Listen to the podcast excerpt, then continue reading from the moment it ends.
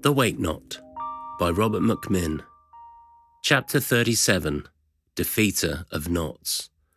For the sake of all holy things, let there be no more murder here.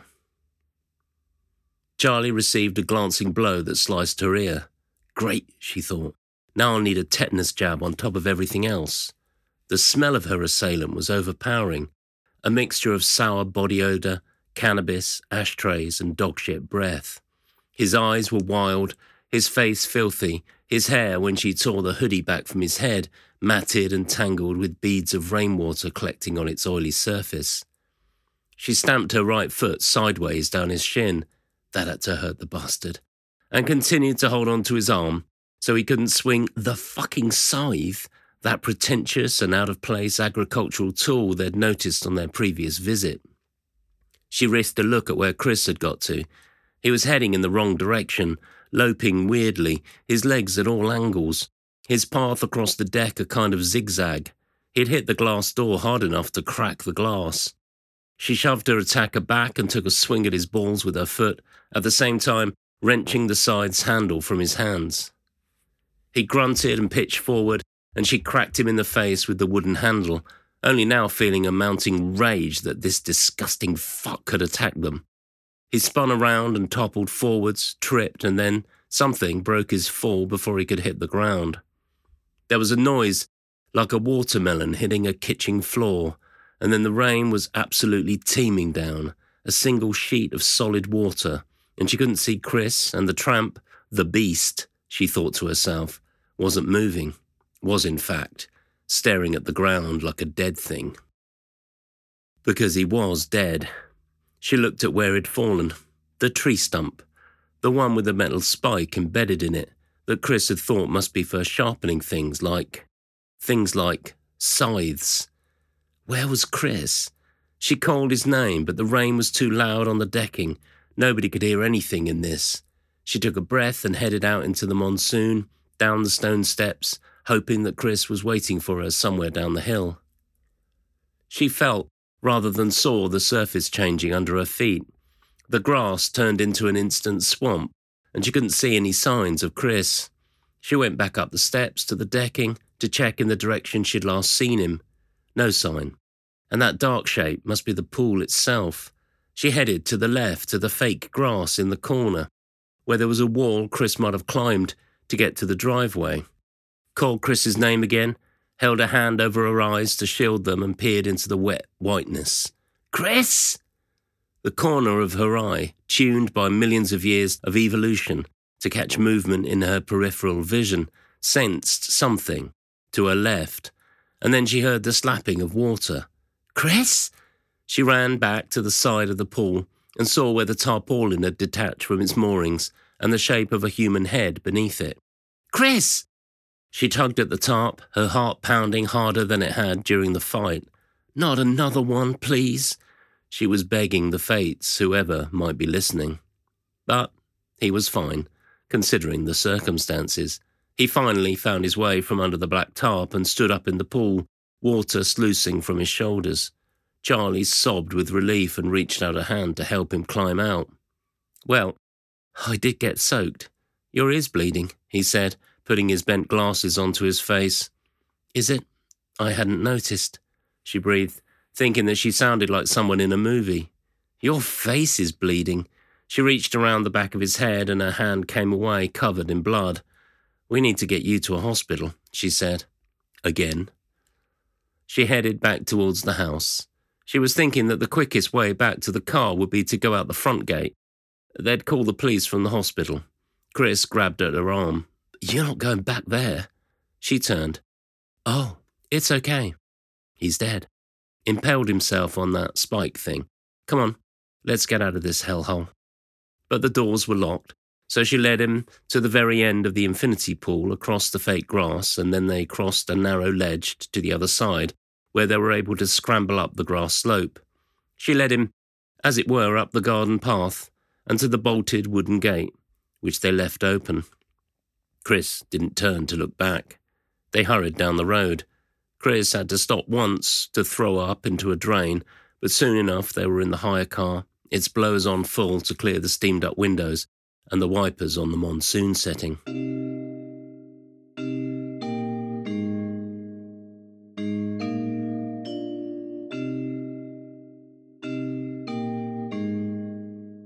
Charly had two skin closure strips over her ear instead of stitches, while Chris had the real thing in the back of his head. They'd both had tetanus jabs in their thighs. Chris had been issued with a hospital shower cap. His nose had stopped bleeding soon enough, but he had a concussion and was prescribed painkillers and exercise to improve the blood flow. He was no longer in such a sorry state, and his clothes were drying out, as were hers, but now they were waiting around for the police to find them at the hospital. Chris was pacing, barefoot, Charly leaning back and drinking vending machine coffee. He had tried to straighten the bent temple of his glasses so they didn't look too bad, but he still looked a little manic when he looked at her straight on. So you think it was him? he'd asked, as she was driving cautiously through the somewhat lessened downpour towards the hospital. Keep the pressure on the wound, she'd said, feeling her own blood dripping down her neck. He put the padded up cloth against the back of his head and asked the question again. His description pretty much exactly matched what you said earlier matted, oily, long hair, black coat.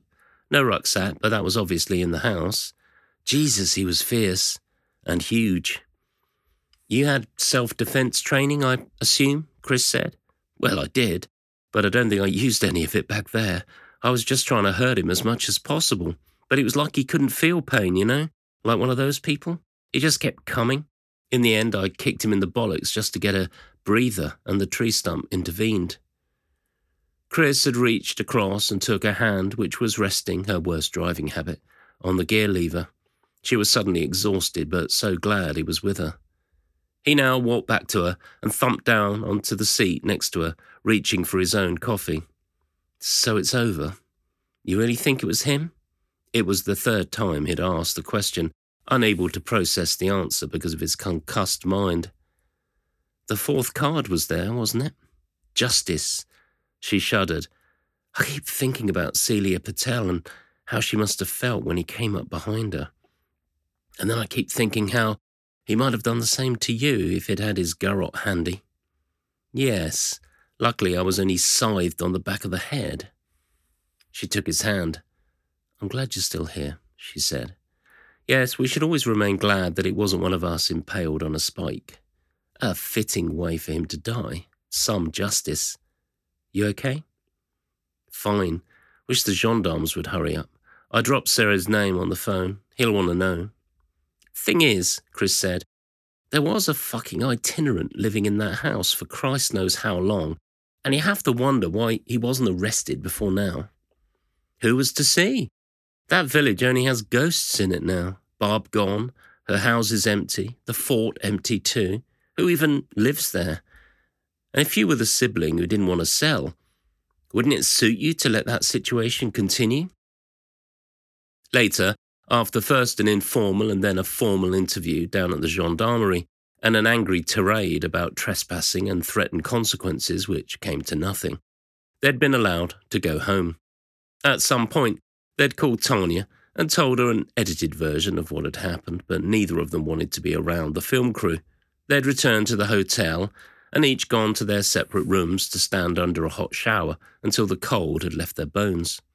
Chris had promised he'd wear the shower cap over his wound, and Charly had improvised a covering for her ear using a hair tie and a plastic bag. When she tapped on his door, he was wearing pajamas and looking exhausted, about to take a dose of painkillers. The doctors had said it would be fine for Chris to sleep, so they went to bed.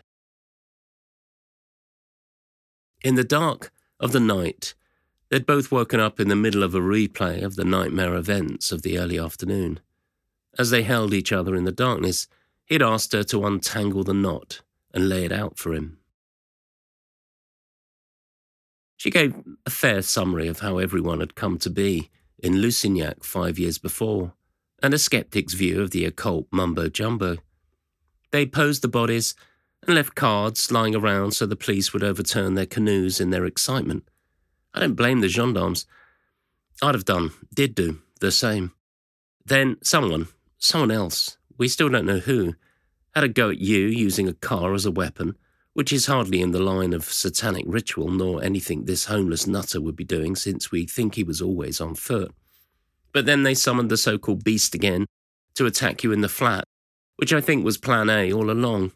They got Meg instead, and Meg got a handful of something, which was the wake knot she was clutching when we found her.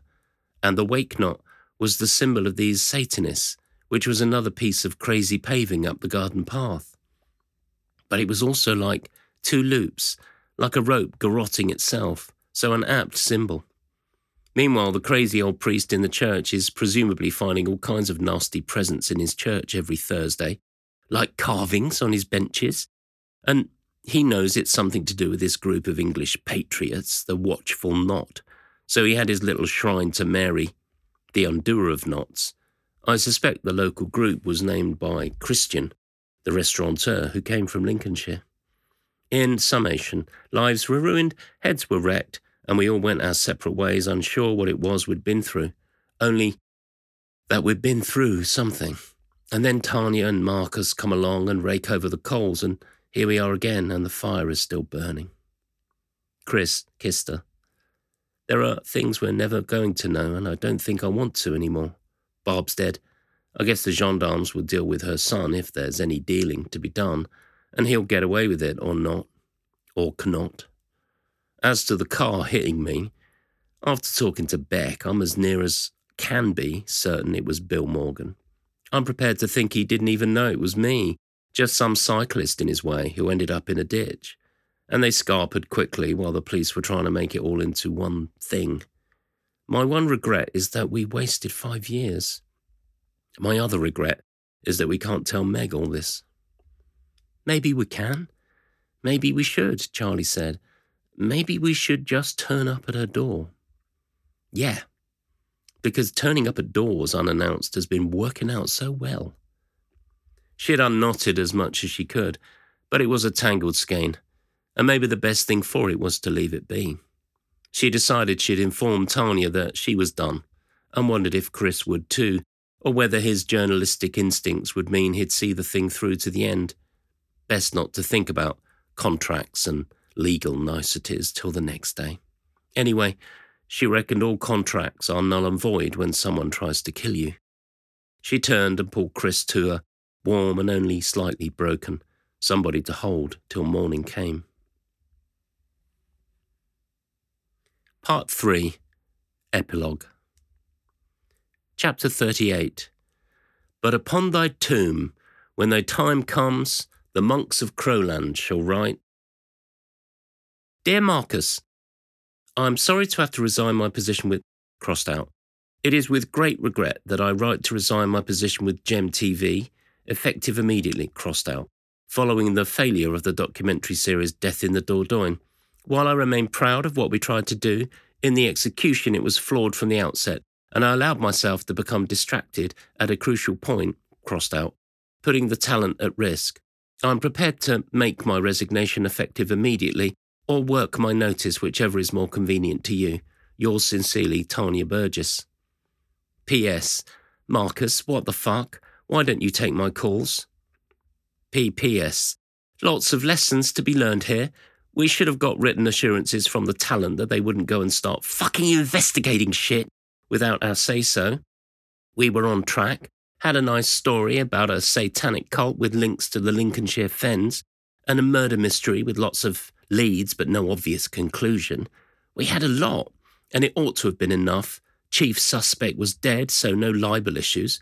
But then the talent, I just cannot bring myself to say their names, were going off behind my back and stealing books from people's houses and breaking and entering or whatever the fuck they thought they were doing, and leading my intern astray, getting him involved in their shit, at which point, Marcus, the bloody gendarmes stopped cooperating, and the retired investigator, Serre, retrospectively withdrew his permission to use his words and likeness, which left me nowhere to go, and in the end it looks like it was some mad homeless guy who was taking all the blame for it, and everybody else has melted away.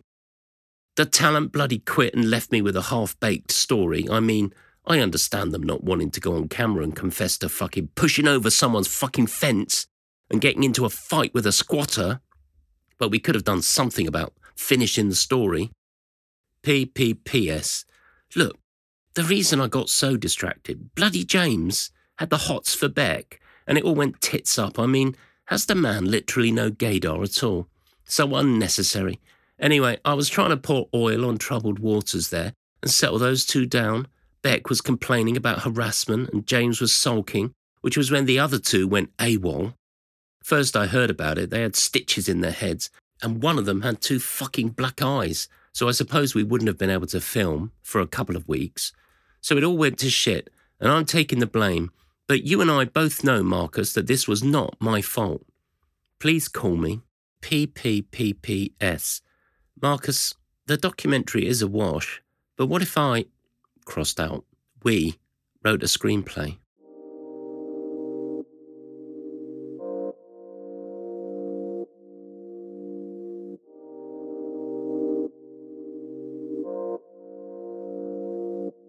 That was the last episode of The Wake Knot.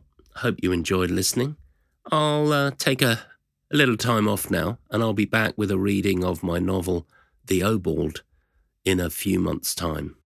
In the meantime, you can find me on Mastodon at the Obald at mindly.social and you can keep up with my blog, Mac Min and Cheese, robmcmin.net.